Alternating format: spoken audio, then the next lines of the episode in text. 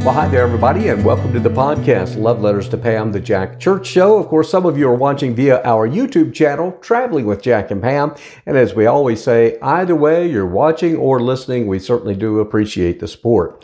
Now, what's interesting is when I ever start off, when I start off the program like that, thanking you for watching and for listening, the uh, gurus out there in the social media world say, don't do that. Just get right into the topic matter. That way you grab them and you keep them. But I don't know. I was just raised differently. And I think I should always thank you because we do have almost 3,000 subscribers to our YouTube channel and our podcast gets over a thousand downloads a month. So I need to thank you because without you, I probably wouldn't keep doing this. In fact, there are a lot of days that I think, oh gosh, I don't, I just don't have it in me. And then I think, no, you know, it's good for me to share. It's good for you to share.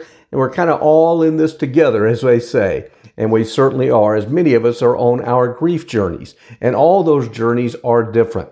Please know too that I do read your comments, your questions, and things like that.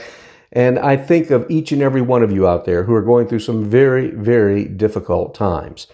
Speaking of difficult times, well, we made it through the holidays. Hallelujah! The holidays are over. And I know that can be a tough one for a lot of you out there who have experienced some type of loss. For me, it seemed like this holiday season, believe it or not, it, it's hard to believe. It's my fourth Christmas without my beautiful Pam here, fourth Thanksgiving without Pam, fourth New Year's Eve. I don't have to list off all the holidays, but it just kind of hit me. I thought, wow, it just doesn't seem possible that it's the fourth one.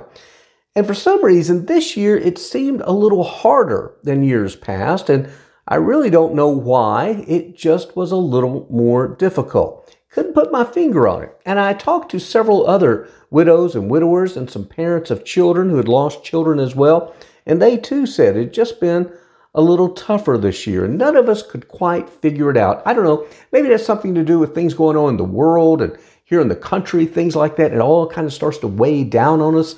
Just not really sure about that. Although I will tell you, as I've mentioned before, I don't pay a lot of attention to a lot of attention that is to news or anything like that since I left television back in December of 2020, and I know it does help my mental health. Now, so I got through the holidays, and that was all good. And I, I think I did a, a program telling you how I did decorate for Christmas, and I found that while it did seem it was hard to get motivated to do it, once I put up the decorations, I actually felt pretty good. Um, it felt nice. And then my daughter, she flew out uh, for Christmas, and, we had a nice time. We did some fun things here in the Arizona area. The weather was pretty decent, and, and, and that's good too. But then we had some sad things that happened, or at least I did, uh, through the month. Uh, believe it or not, I lost three friends. Three friends passed away, and uh, uh, not really expected, uh, but you know, it was just kind of tough news to take. And these weren't super old people, so to speak. And just different things took their lives. But now, uh, speaking of older people, though, our adopted grandmother Lola, 96 years old, and you guys and girls, if you've followed me for very long, know we've talked a lot about Lola. She's been very dear to our family. She was also a big reason I came to the Phoenix area because she is here. And I was able to spend the last six months with her, visiting sometimes on a weekly, sometimes twice a week, sometimes three times a week, and share lots of stories and memories. And I'm sorry to report that uh, two days after Christmas, Lola was called home to heaven. But uh, Lola, she went out in style. I will tell you, two days before she passed, we were over visiting with her, her and my daughter, and uh, she was in bed at that time. And this is the first time we'd seen her have to be in bed, but she had finally moved over to the bed for the last couple of weeks. And all of a sudden she goes, I want to go outside. And we said, by all means, we'll do it. So we got her up, we got her in a wheelchair, and we went outdoors and we shared stories. And Lola laughed, and we had a terrific time. And you know, it was one of those times where you think, oh, she's on the rebound. And then two days later, no, she was called home to heaven. And you know what, though?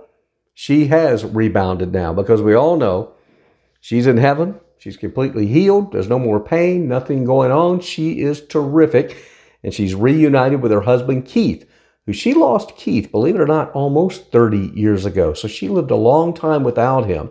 And we talked a lot about that. Lola in her life also lost one of her sons as well. So she came through a lot. But she lived life fully, even after she lost her husband Keith. And I share that with you because she's been an inspiration to me, and maybe she could be an inspiration to you as well.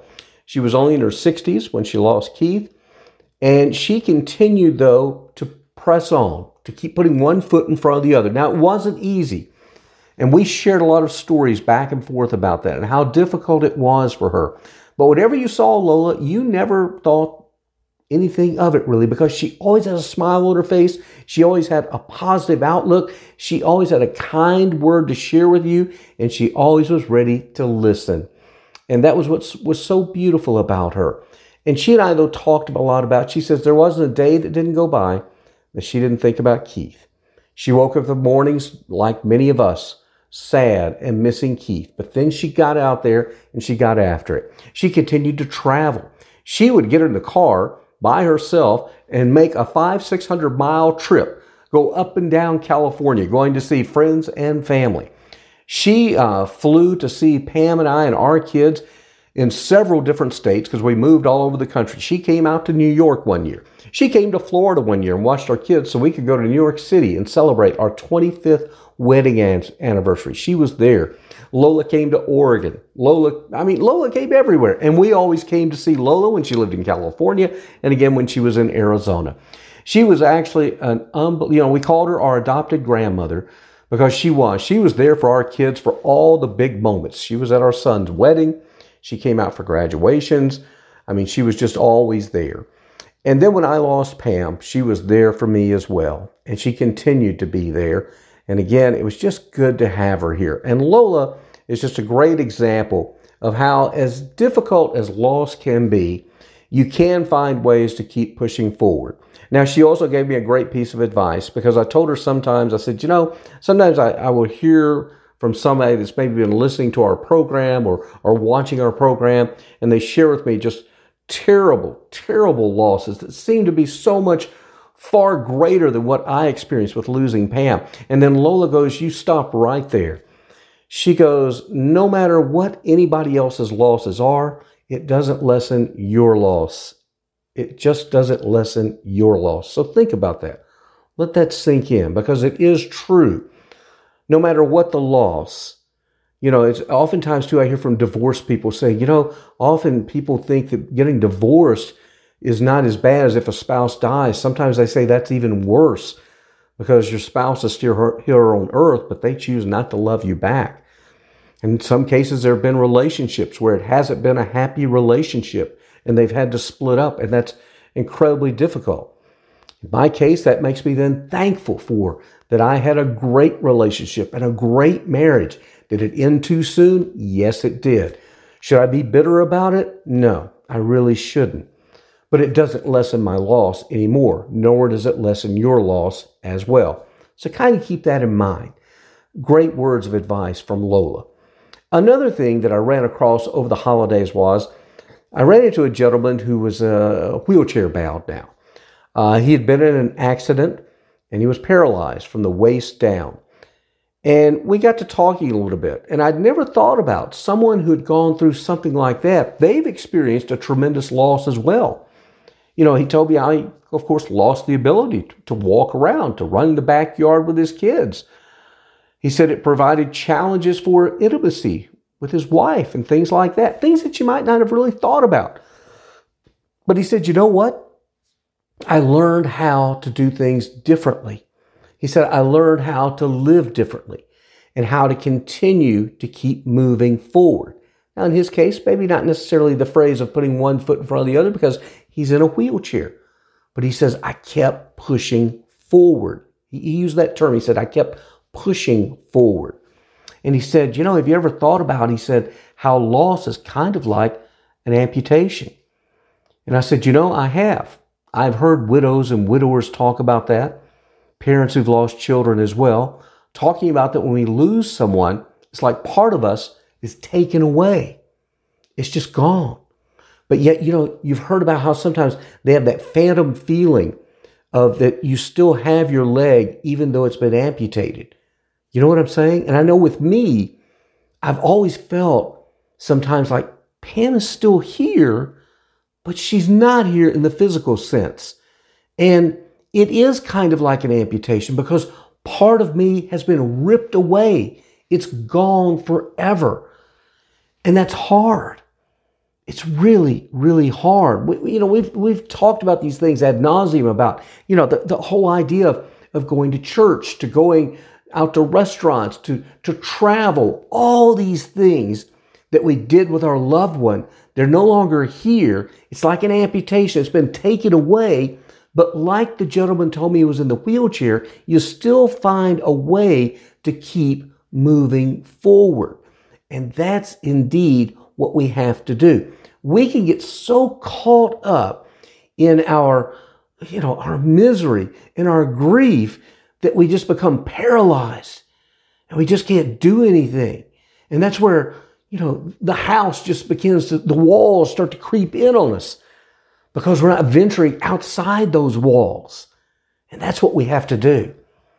It's hard. I know it is, but you got to be brave.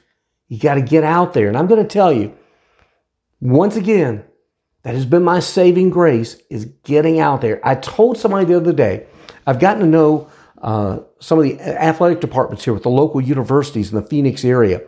And uh, I've been able to go to a lot of events and games and things like that. And I told one of the athletic officials the other day, I said, you know, if it were not for sports, golf, and hiking, things like that, I said, I'm not sure I could make it through grief. And you know, I do still do these travel videos, I do cooking videos and things like that. I do these things because it keeps me going. Now, it doesn't mean though that I still don't wake up every morning, and, and I do. Mornings are still tough. I wake up in the morning going, Oh, brother, I wish she was here. And you may be saying, Well, heck, it's been three years. Well, again, it doesn't matter if it's been three years or 30 years, it's still hard. Lola told me that. But like Lola, I've learned how to keep persevering and moving forward. And there are still those moments of joy. I still have a lot of surprises that pop up when I least expect it. One of the great surprises I had, in fact, just this past weekend, two of our dearest friends, uh, friends of ours, their name's Joe and Bethany. Not going to give out last names, things like that. We have been friends for over 30 years. We started out in television together. We actually ended up living in two different states at the same time, in the same cities, working for the same stations.